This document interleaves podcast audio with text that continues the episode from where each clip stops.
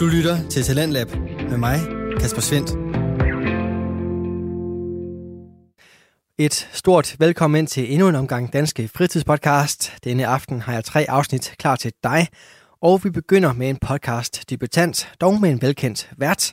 For Morten Palm Andersen, der normalt taler omkring engelsk fodbold i PL Taktiko, har budt ind med en episode fra podcasten i Fodsporene af, hvor han taler med diverse journalister omkring deres indgang til faget, og i aftens afsnit er det Trine Maria Ilsø fra DR, som er med som gæst. Det er ikke underholdning. Det er faktisk virkelighed. Og det synes jeg bare altid, man skal huske, at, at det kompas skal man have med.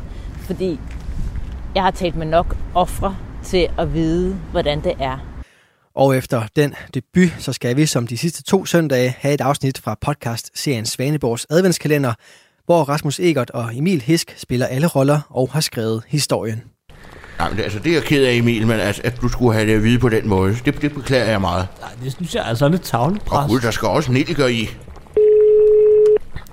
Hej Rasmus. Den der plan der, jeg er på. Efter vi har hørt fra Svaneborg, så står firkløveren fra Musikmassage klar i anden time og underholder med satiriske sange og kontante problemløsninger. Nu skal de i den dyl med hat, du. Og det sagde jeg ja til. Ja. Så vi begynder simpelthen bevidst. Ja, og det kan lige så godt sige, som det er. Det er sådan, det er, ja. Vi begynder at kaste efter jeres dæk. Ja, i aften der har vi rigeligt at byde på, og derfor der skal vi da også bare i gang med det, som det hele handler om, nemlig de danske fritidspodcast, som vi præsenterer og udvikler på her i programmet. Som sagt, så er aftens første vært en god kending af programmet, men podcasten, han har med, er en Talentlab debutant. Morten Palm Andersen træder væk fra fodbolden og kigger indad mod sin egen kommende branche, når han interviewer diverse journalister omkring deres tilgang til deres arbejde, samt hvordan de er kommet frem til der, hvor de er i dag. Aftenens gæst er Trine Maria Ilsø, og hvem hun er, samt hendes samtale med Morten, kan du høre lige her. Mit navn er Morten Palm Andersen, og jeg har haft fornøjelsen af at gå en tur med DR's retsreporter Trine Maria Ilsø. Trine er uddannet kant jur, men valgte i første omgang ikke at skrive sit speciale færdig. I stedet tog hun et lån i banken og flyttede til Aarhus et halvt år for at studere journalistik som tillæg. For Trine har der altid været krimi, og derfor har hun også en fortid som pressechef i PT og særlig rådgiver i Justitsministeriet. Med flere for formidling og en tanke til hendes kloge tante guider hun os blandt andet gennem ubådssagen. Der fanger hende på en travl dag efter terrorangreb i Wien. Følg med, når jeg går i fodsporene af Trine Maria Ilsø. Hvorfor journalistik lige pludselig? Jo, men altså, jeg var, øh, jeg var læst jure, og det gjorde jeg i mange, mange år.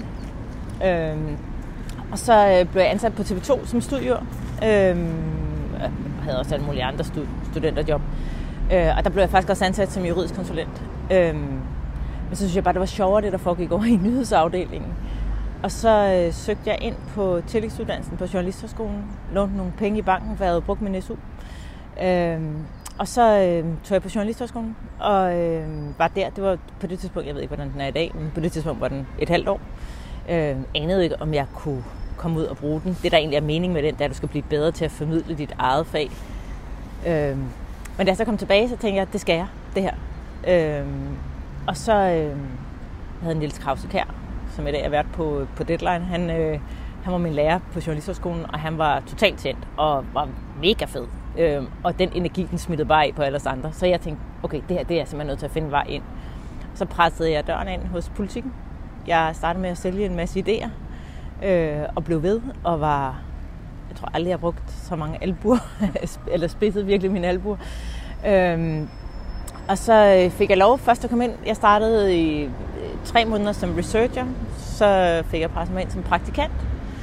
Øhm, og var det først et halvt år, og så fik jeg sådan et halvt år mere på sådan en praktikant-ish ordning.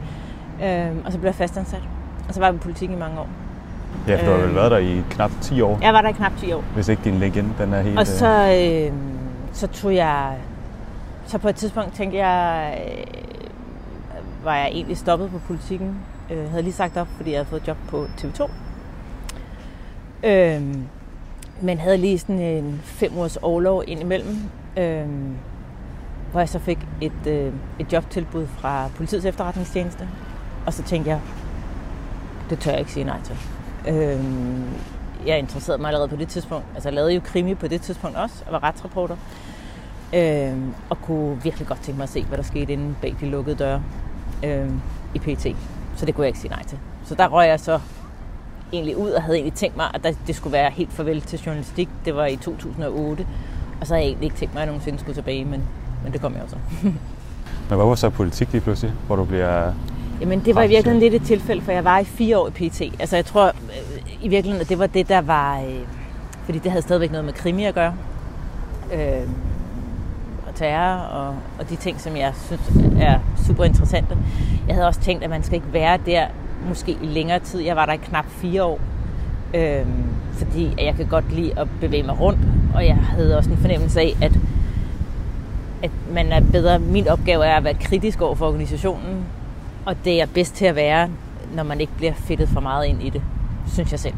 Det var ikke fordi, jeg følte, at jeg var ved at blive det, men jeg synes, at jeg var bedre til at give dem kritik, når jeg var, når man, altså på et tidspunkt bliver du også bare øh, indsovset i det. Så jeg tænkte, det var tid til at komme videre, og så fik jeg ud af det blå et tilbud fra Christiansborg.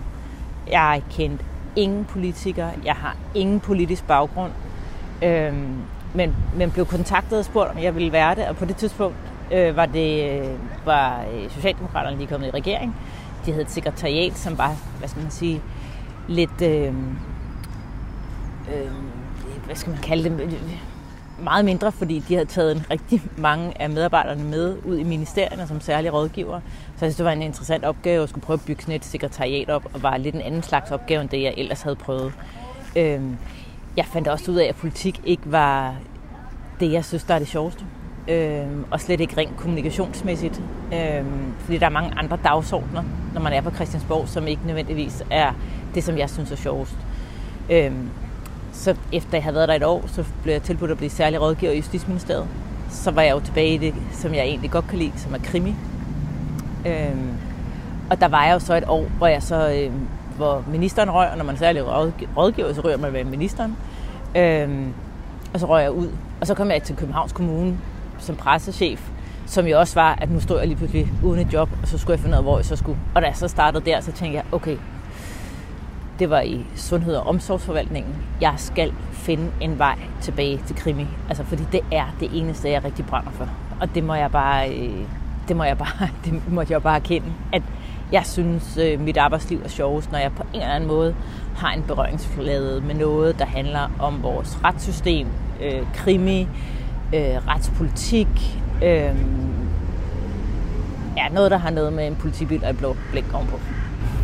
Og hvordan finder du så tilbage til det? Nu siger du, Jamen, at, så øh, valgte jeg egentlig at læse jura igen. Øhm, Jeg blev, gik ind og bankede på døren og spurgte, om øh, jeg ikke godt kunne få lov til at blive genindskrevet på jura. Øh, Jeg manglede jo kun min speciale, og det fik jeg så lov til. Og så afleverede jeg speciale for fem år siden. Øhm, Jeg skulle også lige tage et fag om, fordi det var jo alt for ældet studieordning, jeg havde læst under. Øhm, Så blev jeg kendt jura, og så var egentlig min måde at sige, "Nå, men, øh, en måde jeg kan komme tilbage på, det er ved at blive... Øh, prøve at mase mig ind i stedet som øh, advokatfuldmægtig, så jeg kunne blive forsvarer, eller som anklager, og hvor jeg tænkte, jeg havde jo også trods alt noget rimelig relevant erhvervserfaring øh, med mig. Og, øh, og det var sådan set min plan. Men så øh, lige da jeg havde afleveret øh, mit speciale, så blev øh, der opslået en stilling som retskorrespondent i Danmarks Radio. Øhm, og jeg tænkte først, nej, det synes jeg måske var lidt svært, når nu jeg havde lavet så meget andet. Øh, jeg tænkte også, at jeg var for gammel. På det tidspunkt var jeg 45. Jeg tænkte, det var en sen alder at starte med, og når man aldrig havde lavet radio og fjernsyn før. Øhm,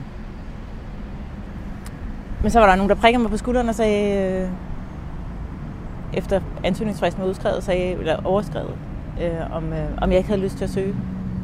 Og det gjorde jeg så. Og det, så fik jeg jo så det job, og det har jeg jo så været lavet i fem år.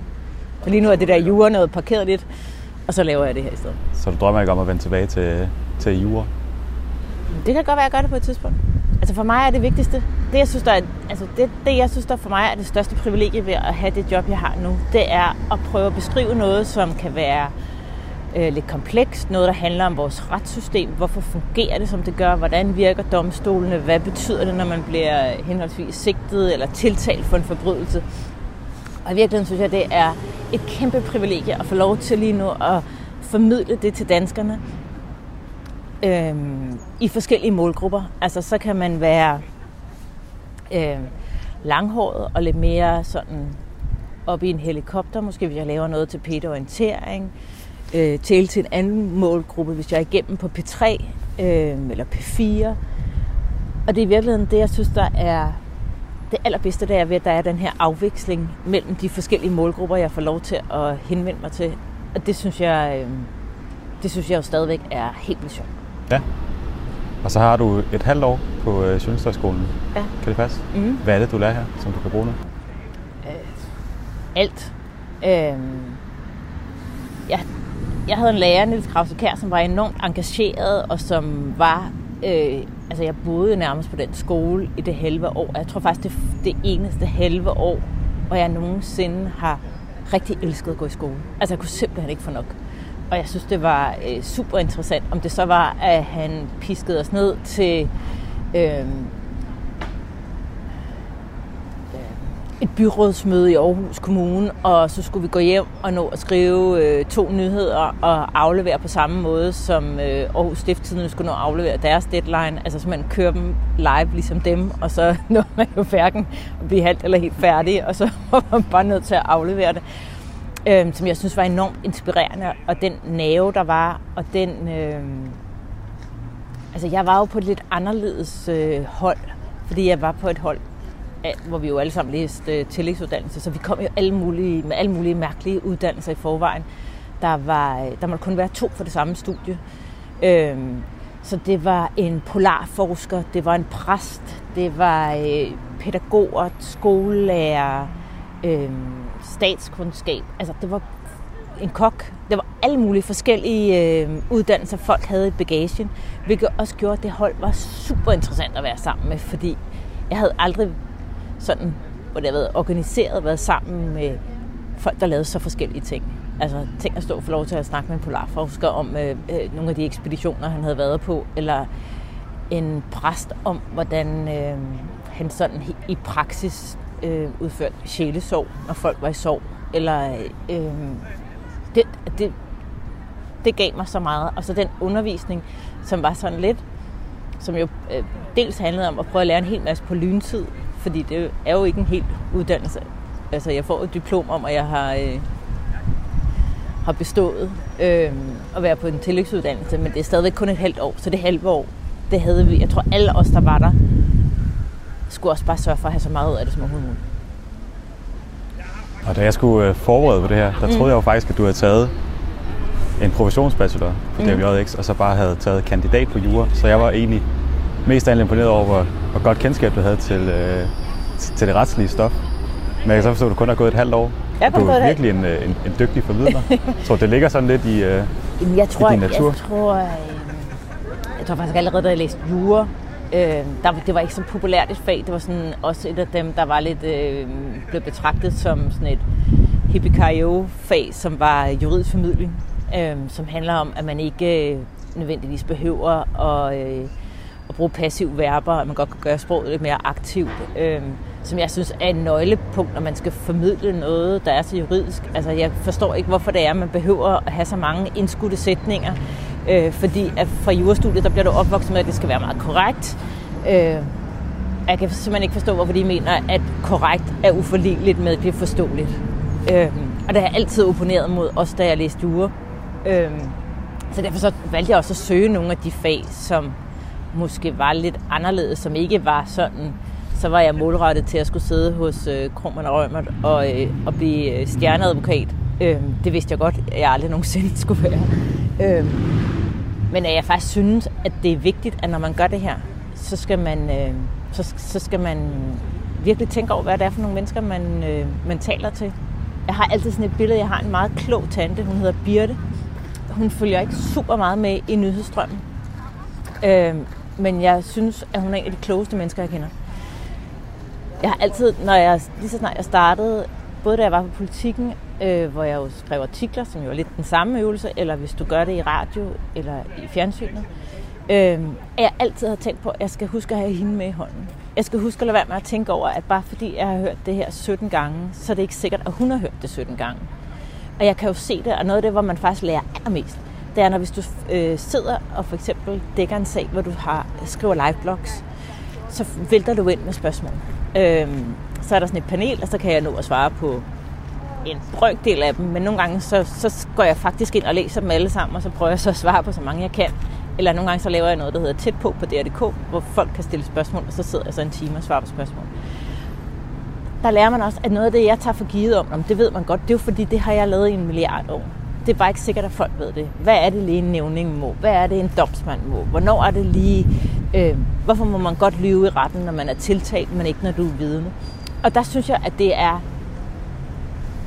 der skal man bare altid huske, at bare fordi man selv ved en hel masse om et eller andet, så skal man lige huske, at altså man kender jo godt det der, hvis du sidder sammen med en ven på en café, og du er ved at forklare dem et eller andet, og du tænker, at øh, de har fuldstændig den samme interesse som, som dig, og så sidder de bare og bliver, deres, de begynder, hen at, øh, de begynder at kigge på deres mobil, og øjnene begynder at flakke, fordi at øh, de er der ikke rigtigt. Og så, så er det jo din opgave at prøve at få dem med, og finde ud af, hey, du skal høre, det her det er fedt, fordi det her, det er pisse interessant. Jeg tror jeg godt, jeg kender. Jeg laver nemlig også en, en fodboldpodcast, hvor ja. vi også nogle gange glemmer Ja. at forklare nogle af begreberne. Det er det. Fuldstændig. Hvor, hvis vi skal lidt længere ud, så er vi nok nødt til lige at, at tage folk med ind.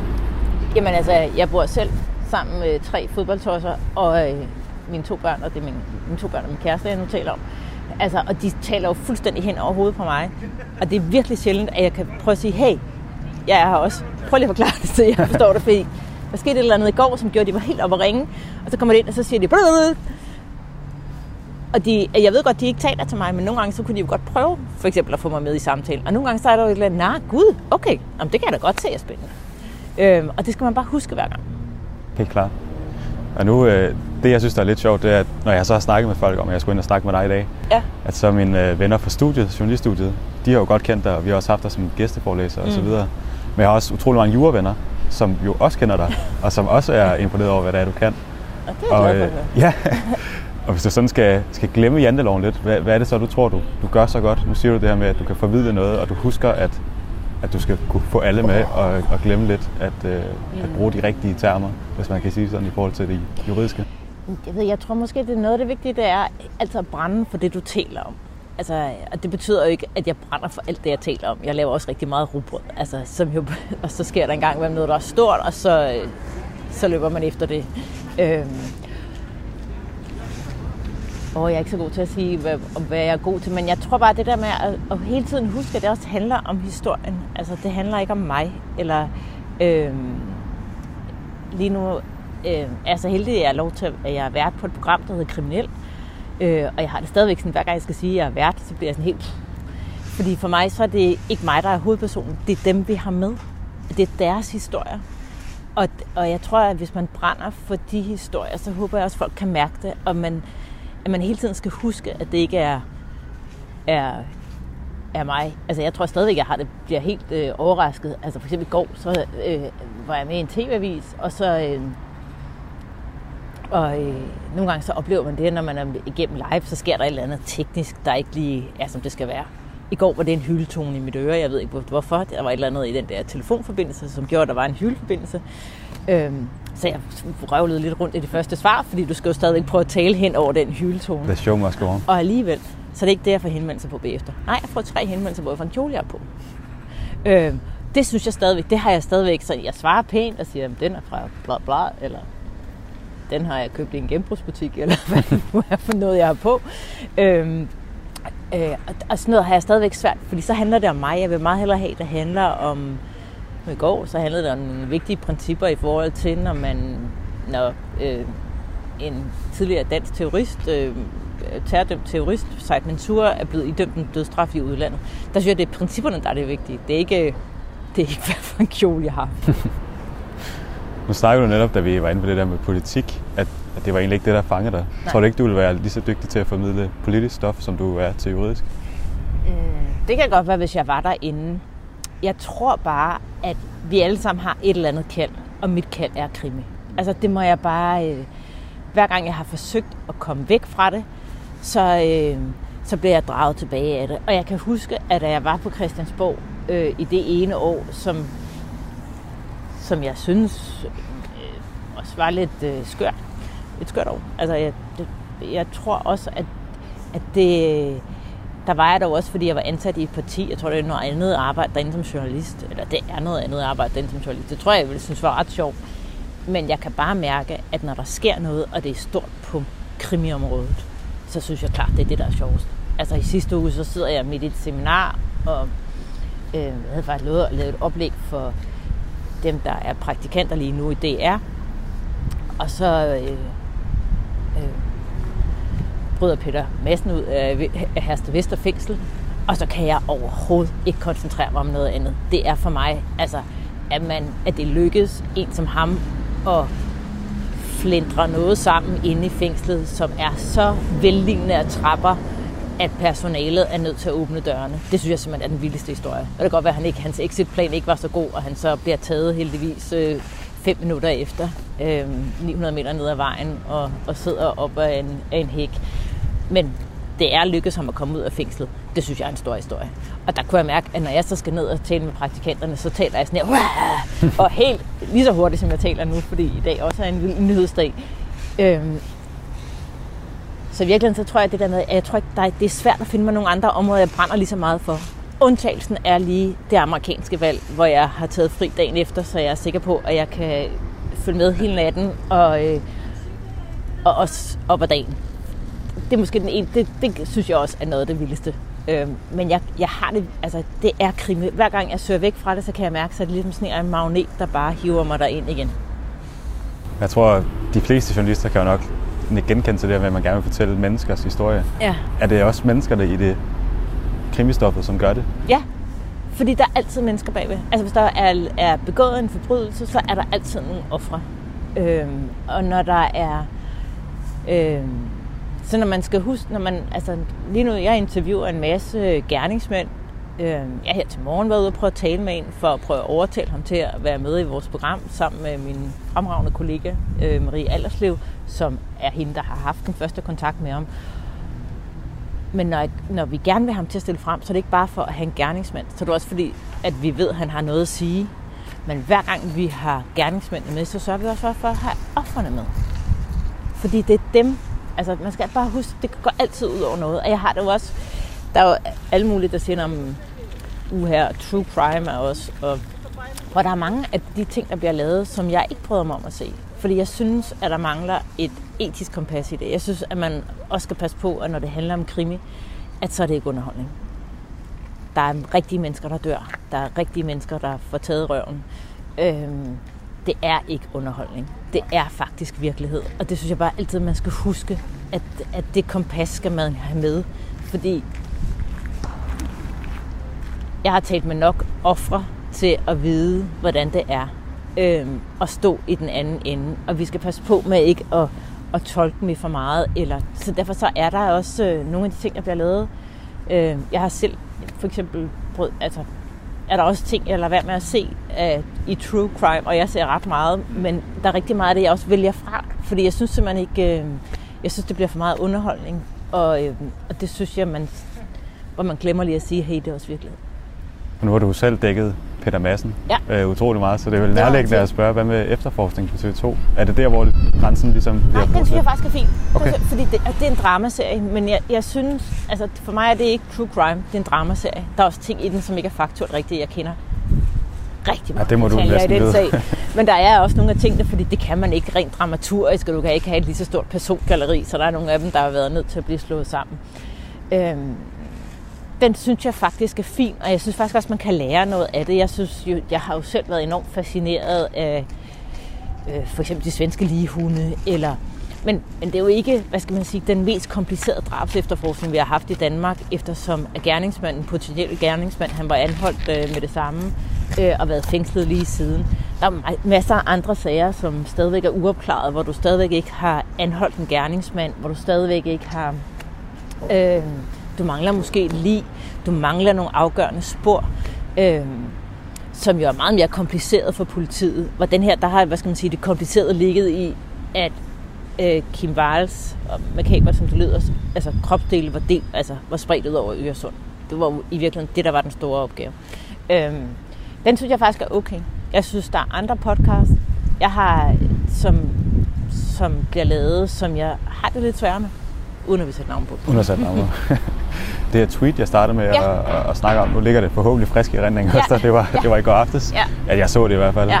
Men øh, det var en kvinde, hvis nok, hvis ikke jeg husker rigtigt, at hun søgte lidt råd til, var det i forhold til, hvis man ikke vidste, at man var på det rigtige studie? Hvis man ikke vidste, om man var på det rigtige studie, om der var andre, der ligesom havde forsøgt det der med at begynde forfra. Ja. Øhm, Hvorfor følte du, det var vigtigt at, at give din historie? Jamen, fordi at jeg synes... Fordi det er svært. Øhm, der var mange, der sagde, ej, det gør du ikke. Du har fået, altså, du har fået et juridisk, altså som juridisk konsulent på TV2. Altså, hvad vil du have mere? Øh, du er sikker på at få en fast løn. Nu går du hen og låner på det tidspunkt, jeg tror, jeg lånte 50.000 i banken.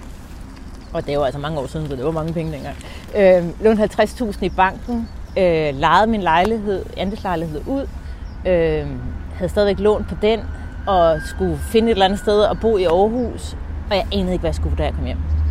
Da jeg så kommer hjem, så starter jeg på et job, hvor jeg får ja, en praktikantløn, som øh, du jo bedre end nogen ved, og den er ikke særlig høj. Særligt ikke efter der, hvor jeg ligesom var, hvor jeg skulle til at betale af på min øh, studiegæld. Prøv at, jeg havde nogle år, hvor jeg levede virkelig stramt økonomisk, men jeg var sindssygt glad. Jeg kunne mærke, at det her med at følge ens hjerte, og jeg tror også, at vi skal huske, at når vi vælger en eller anden uddannelse, når vi er unge, så ved vi jo ikke rigtigt, om vi altså gør, om vi gør det med hjertet.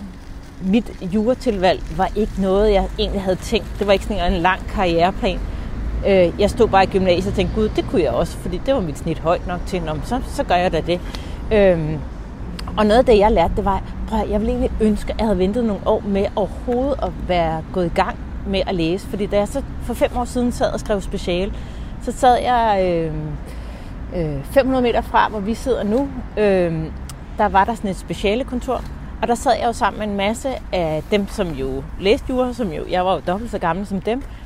Øhm, og jeg kunne bare se, at jeg havde jo en helt anden tilgang, fordi jeg puttede alt muligt andet øh, erfaring, man nu havde. Øhm, og synes jo, at jeg synes jo også, det var mega fedt at få lov til at lave et projekt, der var øh, mega stort. Og jeg ved godt, fordi at den erfaring havde man, at man skal igennem alle mulige kaosfaser, og det her bliver aldrig til noget, og der er aldrig en lærer, der vil godkende det, og det er det værste lort, jeg nogensinde har afleveret. Og så ved man, når man har prøvet det her rigtig mange gange, så ved du, når du kommer igennem det der kaosfase, så på et eller andet tidspunkt, så falder tingene ned, og så får du egentlig afleveret noget, som nok skal være okay. Afhængig af, hvad for nogle ambitioner man har. Eller, altså, øhm, og den der ro, jeg vidste godt, at det der det var fuldstændig kaos, eller jeg ved, hov, nu har jeg brugt tre dage på at gå ud af en sidevej som en blind. Fordi det gør man også. Og de, og de der erfaringer, så, så der kan jeg huske, da jeg var ung, så tænkte jeg, så har jeg spildt tre dage på det. Mm, nogle gange har man ikke, fordi der har du lært et eller andet også. Det er ikke sikkert, at du lige kan definere, hvad det er, du har lært, men du kan faktisk godt bruge det til et eller andet. Ikke bruge det i dit speciale, men du kan i hvert fald bruge det til et eller andet senere måske. Og det tror jeg bare, det vil jeg ønske. Så derfor så er der ikke noget at sige til, at man lige pludselig... Jeg stod som øh, 27 år og tænkte, at det her det er sgu forkert. Altså, øh, hvad laver jeg? Jeg skal lave noget andet. Hvor tror du, du havde været, hvis ikke du havde taget det radikale valg? Så tror jeg egentlig... Så tror jeg, jeg var blevet forsvar eller anklager. Det tror jeg faktisk. Jeg tror stadig ikke, det har været krimi, fordi med de fag, jeg tog øh, på kandidatuddannelsen eller på, på overbygningen, det var også meget krimifag det var klart den vej, jeg skulle. Men jeg tror, jeg havde taget nogle år i det kommercielle, fordi jeg var jo ansat på TV2. Jeg lavede hvis nogle immaterielrettigheder og øh, reklamer, og altså, så jeg kunne også have det der, og så havde jeg sikkert tjent ordentligt røvfuld penge, og i hvert fald meget mere, end jeg gør i dag. og er der dage, hvor du ville have ønsket, at du havde gjort det? Nej, Nej. aldrig. Og jeg, jeg har aldrig set mig tilbage. Øh, jeg har altid tænkt, at det var at jeg har gjort det den måde, jeg har gjort det på, har jeg gjort for, har der altid været en mening med. Der har været jobs, jeg har haft undervejs, hvor jeg bagefter har sagt, det ved jeg ikke, om jeg vil gøre om. Øhm, men hovedstenene, alle dem, der har haft bare en snært at gøre med krimi, dem kommer jeg aldrig til at fortryde. Hvis du skal runde af på en uh, sådan en smuk note, som giver mig endnu mere tår i øjnene, end den sidder og gør nu, så uh, hvad er det vigtigste, du har lært på det halve år, hvor du uh, læste journalistik?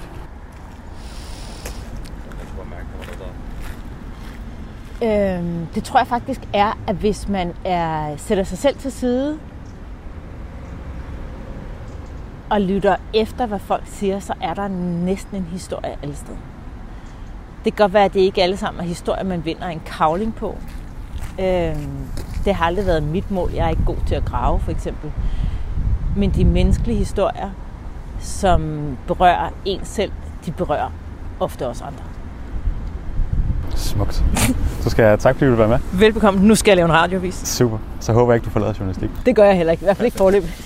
Og tak fordi du ville snakke med mig. Jamen, helt klart. Du lytter til Radio 4. Det kan godt være, at det der med at snakke journalistik i en podcast på National Radio på papiret kan virke sådan lidt indspist, men jeg synes virkelig, Morten Palm Andersen og hans gæst, Trine Maria Ilsø, her formår både at brede snakken ud og bringe nogle af journalistikkens, men også de menneskelige problemstillinger i centrum, og dermed åbne for en bred appel.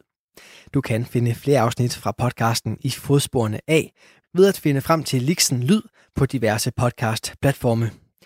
Lixen Lyd er selv sagt lyddelen af den journalistiske universitetsavis fra Syddansk Universitet, hvor Morten Palm Andersen altså hører til. Her i programmet, der skal vi nu videre til noget helt andet, for du skal her lytte til tredje episode af podcastserien Svaneborgs adventskalender. Bag den, der står Rasmus Egert og Emil Hisk, der spiller alle roller og selv har skrevet historien i podcastserien, som jeg med god samvittighed plejer at sammenligne med tv-serier som The Simpsons, og det er impro-serien Hotel Simmerfrei fra 2012. Du får her nemlig en god blanding af satire, improvisation og skæv fortælleevne, der selvfølgelig i disse tider er indpakket i jul. Hør med her til tredje episode, hvor julemanden netop er styrtet ind på scenen, og lad os høre, om han kan redde den ellers fortabte kro, Knuppen, fra at blive lavet om til et designet storcenter.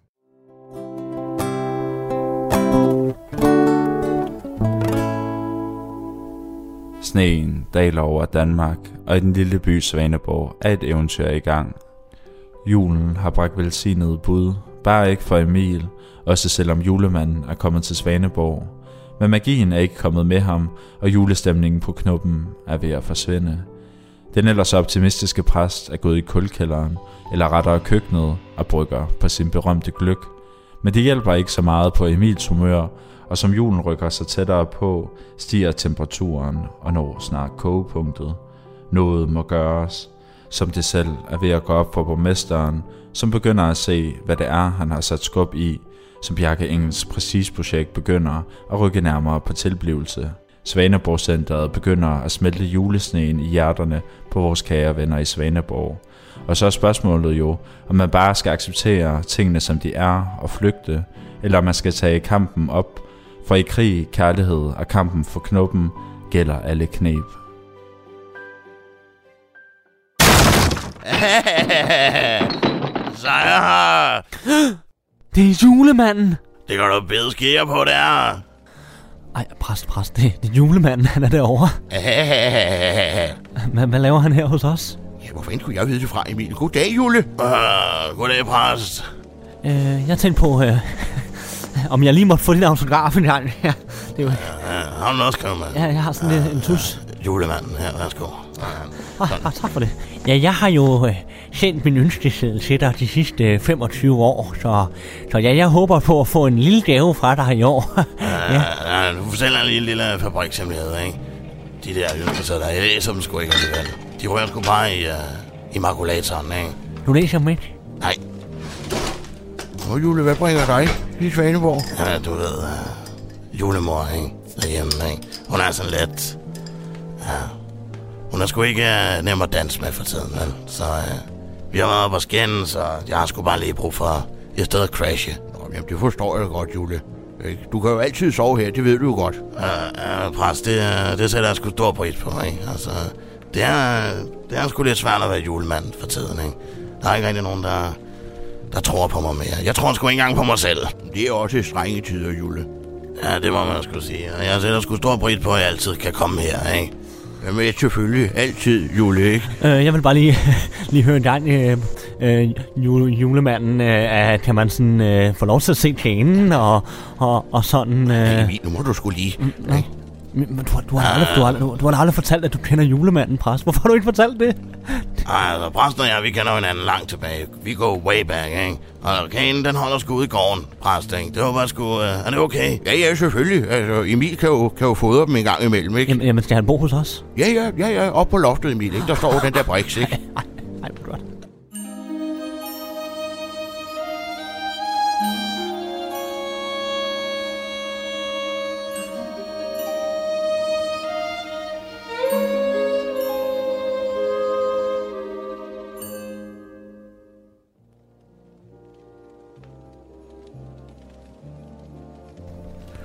Og jeg har både fået rødvin med og den røde Aalborg. Ej, det er løgn. Har jeg glemt rosinerne? Nej, de ligger henne i bunden. Det er godt. Så har jeg vist det hele, tror jeg. Ah, kæft, den er tynd, den her kasse med øl. Hvorfor har du ikke fyldt op i går aftes, Emil, som du plejer? Det havde jeg da også, men der er åbenbart forsvundet 12 øl. Så jeg var nødt til lige at gå ned i kælderen og lige finde nogle nye. Hvem er det, der har taget øl? Det er da ikke mig. Var det ikke dig, der har taget dem? Men Ja, jeg var det er sikker ikke på... mig. Det er ikke mig, Emil. Du kan godt lide at få par stykker, ikke? Om aftenen i hvert Jo, fald. jo, men jeg gik tidligt hjem i går, Emil. Jeg har sgu også øl derhjemme. Jamen, jeg ved ikke, hvem der har taget dem så. Men altså, hvad, hvad, hvad, hvad, hvad laver du? Jamen, jeg har tænkt mig, at jeg skal bruge dagen i dag på at lave gløk. Præstens berømte gløk. Jamen, du vil, ja, du, vil- hvis du ikke redde knuppen, hvad med den der øh, operation der, øh, alt det, ja. vi så ikke? En dag fra eller til, Emil. Det går nok. Jeg må simpelthen sige, efter alt det med indbrud hos borgmesteren og trylle dig om til ham Bjarne der, og sådan, jeg har simpelthen haft så meget i hovedet. Jeg, jeg, jeg er bange for, at jeg har fået stress, Emil. Så jeg har brug for en dag, hvor jeg kobler helt fra. Ej, det, kan vi ikke lige fokusere på at redde det her værtshus i Jo, stedet jo, for? en, men, men en dag fra eller til, Emil. Og ved du hvad? Du har, har du nogensinde smagt præstens berømte gløk, hva'? Nej, jeg har, jeg har ikke smagt den gløk. Det har du sgu helvede til, Emil. Ved du hvad? Så jeg har simpelthen taget en masse lækre sager med her, både rødvin og rød Aalborg og mandler og, og alt muligt, og rosiner. Dem fik jeg med. Jo.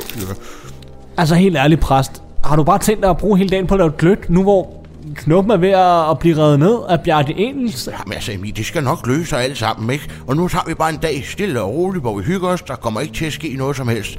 Og så er vi klar til at tage fat på sagen igen i morgen, ikke? Mm. Det skal nok gå alt sammen, Emil, ikke? Okay. Ja, og ved du hvad, jeg, jeg hopper sgu ud i køkkenet, Emil. Så hvis der er noget, så, øh, så er jeg derude og laver præsten berømte gløk, ikke? Og for sagen, min ryg. Uh, kæft, mand. Hvor var det nu, du havde? Jamen, øh, jeg hedder jo Emil og er, er barchef her på knuppen. Øh, jeg ved ikke... Øh, Vi mødtes også i går, ikke? jo, jo, jo, jo. Uh, den der Brix der ovenpå, ikke? Ja, hvad med den julemand? Uh, har I ikke en, uh, en anden uh, seng, jeg kan sove i, eller noget andet? Øh, hvad, hvad tænker du på? Altså, der er både pude og der er det, det hele. Ja, det var for at skulle sove det er julemandsryggen den, ikke?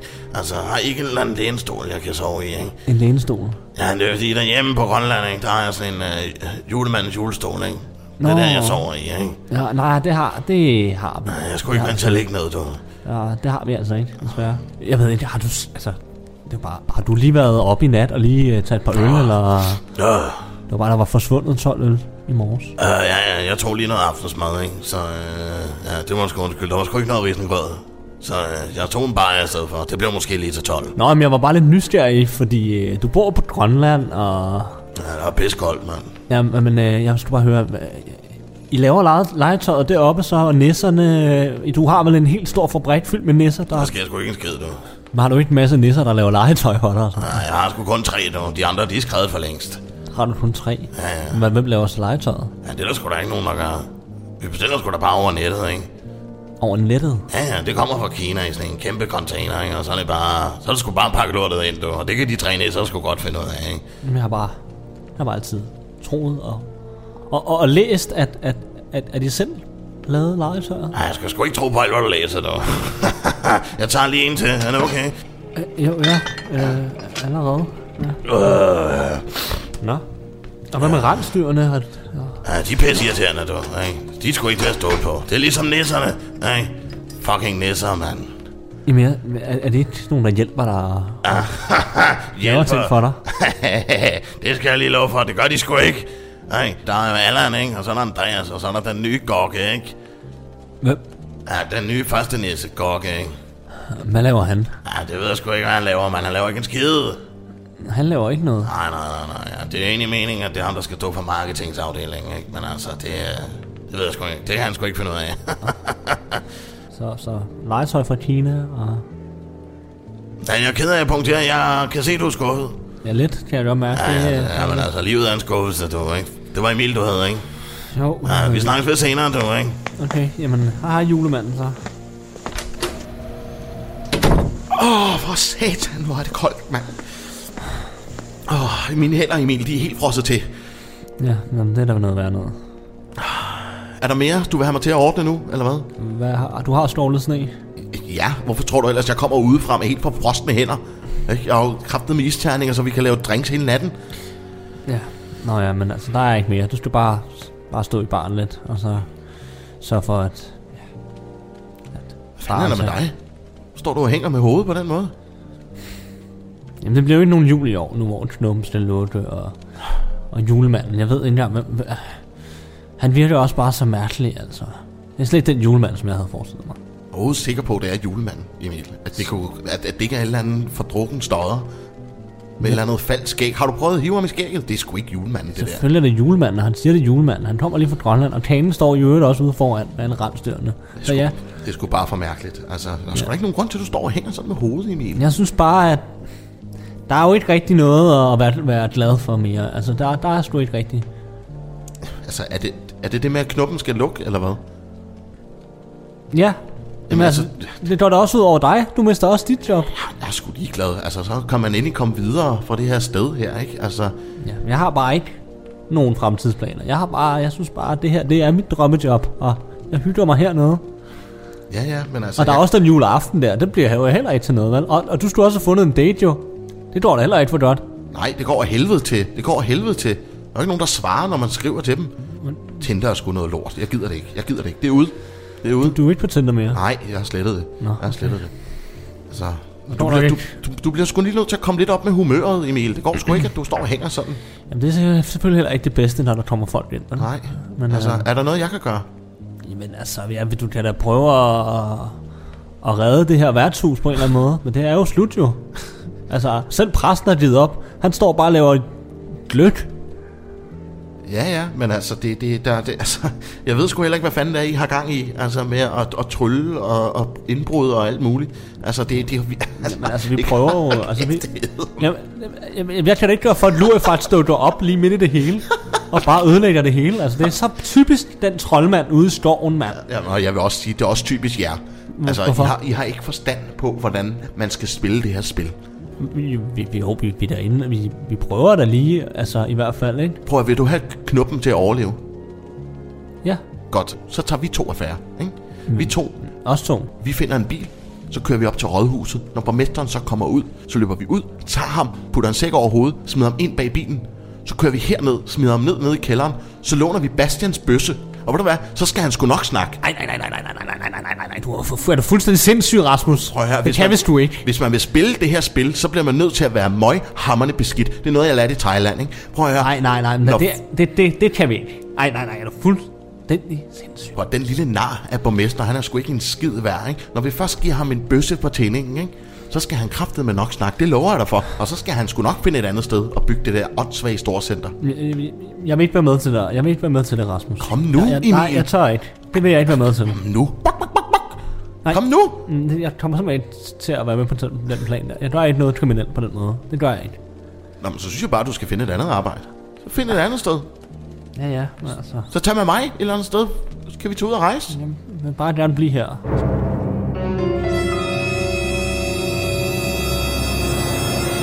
Ja, og som du kan se, Bjarke, så... Øh, ja, alt går efter planen, vil jeg sige. Det er dejligt at høre, herr borgmester. Ja, ja. Det er, bliver måske lidt trist at skulle sige farvel til det værtshus. Der er kommet det mange gange igennem årene, og det, det bliver lidt sørmodigt, når det ikke er der længere. De må ikke have nogen følelser i det, herr borgmester. Det handler om at sætte Svaneborg på Danmarks Ja, ja. Tænk på, hvor berømt de bliver. Borgmesteren, der havde visioner for den lille by. Ja, det er også rigtigt, Bjarke. Altså, ja, men altså, nu må vi gøre det nænsomt, ikke?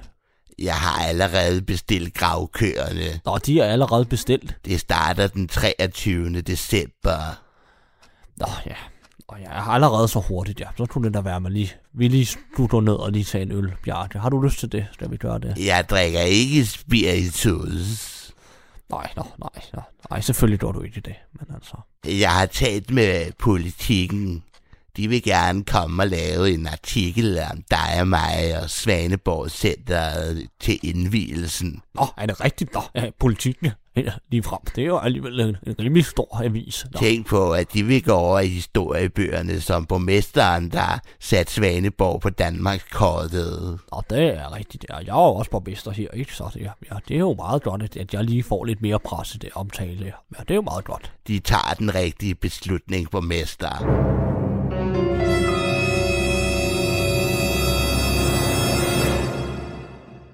På knuppen sidder præsten med sin julegløk, sin julegløk, så god og sød. Han nikker og han smiler, og han er så glad, for julegløk det er hans bedste drink. Så er der portvin. Og det var godt, Emil. Ja. Det var også ved at være lige op over. Har du husket tårnien? Den er her, ja. Ah, det er godt. Ræk mig den lige en gang. Det skal der også i, så. Ja, ja, der skal alt muligt lækkert i. Hva? Den bliver så god, den her gløggebil. Du skal glæde dig. Jamen, jeg har aldrig smagt den, så... Nej.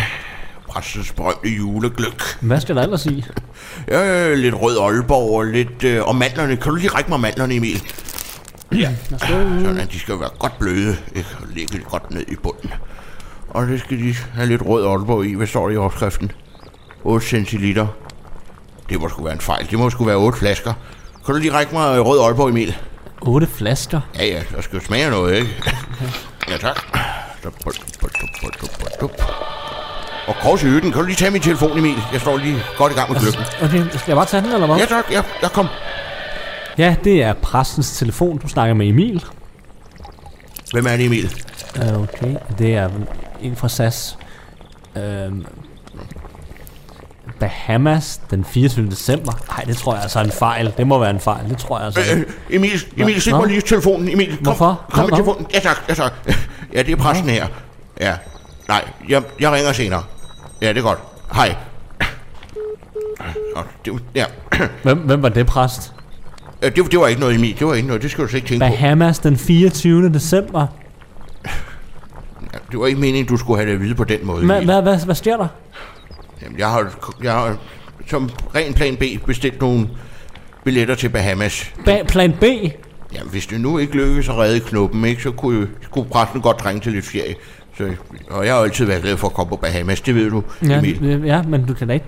Den 24. det er jo der, vi holder juleaften jo.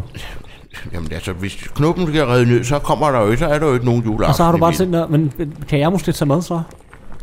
Nej, det, det, jeg har jo simpelthen brug for at være alene, Emil. Altså, hvis, hvis det ender ud med, at vi må lukke knuppen, så har jeg simpelthen brug for at restituere mig selv. Jamen, men kan jeg ikke, kan, jeg komme med på sådan en, bare en, billig billet måske? En af de billigere? Jamen, Emil, præsten har brug for at være alene, ikke? Nej, men altså, jeg troede, vi skulle holde jul sammen. Hvem skal jeg så holde jul med? Det, det ved jeg ikke. Du kan da holde med Rasmus eller Jamen, han nogle har af også... de andre. Han vil da ikke. Nej, men det, altså, det er jeg ked af, Emil, men altså, at du skulle have det at vide på den måde, det, det beklager jeg meget. Nej, det synes jeg altså er lidt tavligt, Og gud, der skal også nelliker i. Ja, det, det har jeg ude i skuffen. Kan du ikke lige holde øje med gryden imens, Emil? Øh, jo.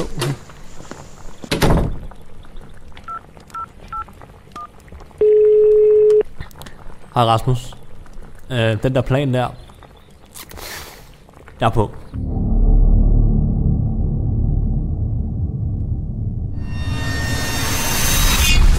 Hvor, hvor, hvor, hvor er jeg henne? Og hvem er I to? Du skal slet ikke bekymre dig om, hvem vi er, mand, din lille nar. Du skal, det eneste, du skal koncentrere dig om, det er, hvad vi har tænkt os at gøre ved dig. Jamen, jamen, jamen, jamen, jamen, men, men, men, hvad, hvad har jeg gjort? Jeg forstår slet ikke, hvad jeg laver her. Nogle af vores rigtig, rigtig, rigtig gode venner har fortalt os, at du, din lille nar, mand, har tænkt sig at bygge Svaneborg Storcenter. Jamen, jamen, jamen det, det, det, det, det, er jo slet ikke mig, der vil, der vil bygge center. Det er slet ikke Du lyver, mand, du lyver. Jamen, jamen, jeg har ikke rigtig noget med det at gøre, jo. Jeg er bare, bare, jeg er bare, bare borgmester her. Jeg vil, jeg vil meget hellere have en statue af mig selv. Du lyver, mand. Hvem er det så, der har tænkt sig at bygge det Svend Center, mand? Jamen, det er jo ikke mig. Det, det, det, det, det, det, er jo, det er jo Bjarke, jo. Det er jo Bjarke, der Hvem er Bjarke? Hvem er Bjarke? Det er, det er jo Bjarke, der har startet hele projektet, jo. Det er jo hans projekt. Hvem er Bjarke, hva'?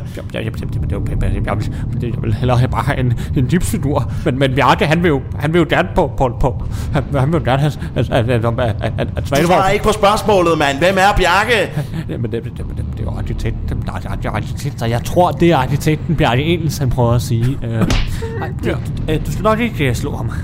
Jamen, jamen, jamen. Stik mig bøssen, mand. Så skal han kraftedeme nok snakke. Nej, nej, men Rasmus, rolig nu, ikke? Rolig nu. Ved du hvad? Ved du hvad? Hvad siger du til den her, hva'? Din lille Jamen, nar, jamen, mand? jamen, jamen du, du kan selv øh, øh, prøve at, at, at ringe til Bjarke, og han kan fortælle det hele. Stik mig telefonen, så.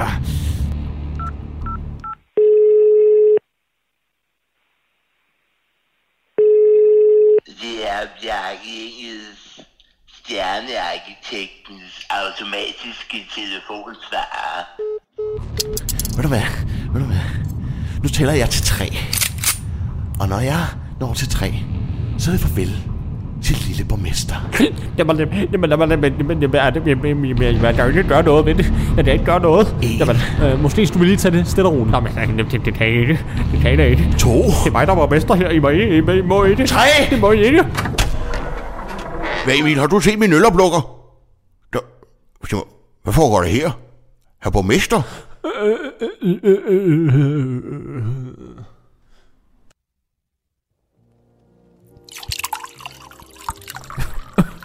Ja. Tag noget gløk, borgmester. Den er frisklavet. Og godt med rød Aalborg i, ikke? Ja, ja, ja, ja, præstens berømte gløk.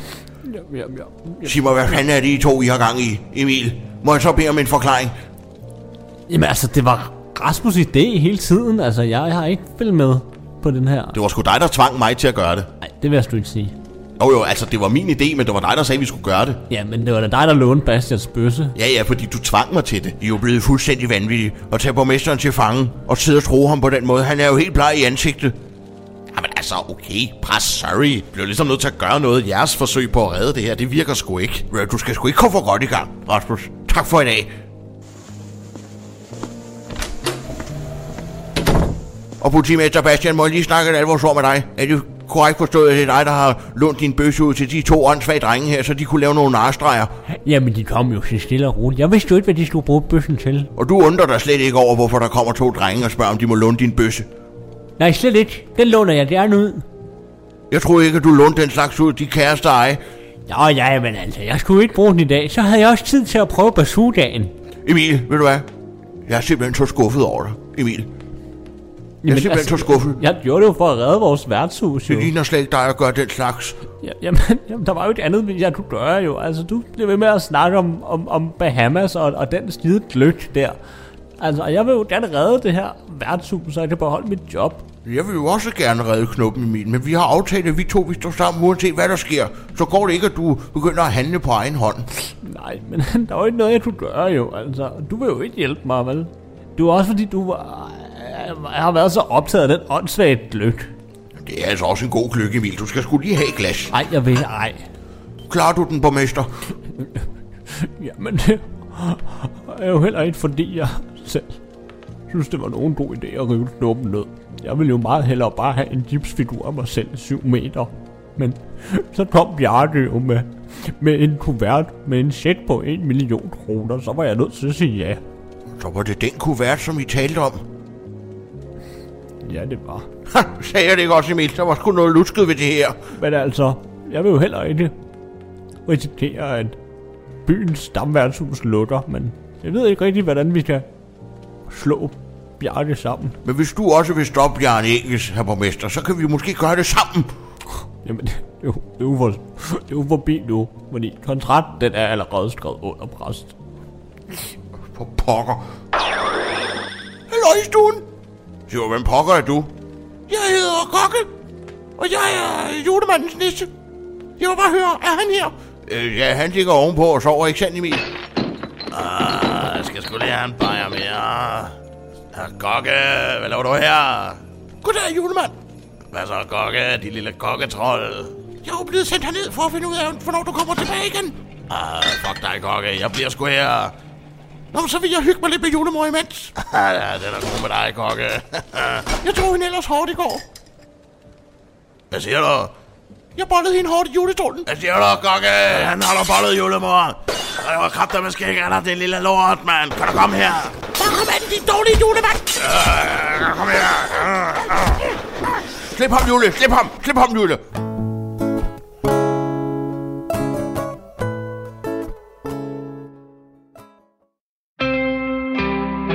Du lytter til Talentlab med mig, Kasper Svendt. Og nu er spændingen der i top i podcastserien Svaneborgs adventskalender, hvor Rasmus Egert og Emil Hisk spiller alle roller og selv står bag den konstant spændingsopbyggende historie. Følg med her i programmet snarest, eller find Svaneborg på diverse podcast-platforme, hvis du skal have afslutningen på denne adventskalender. Nu er det tid til nyhederne her på kanalen, men jeg står klar med et nyt podcast afsnit på den anden side af dem, så på genlyt.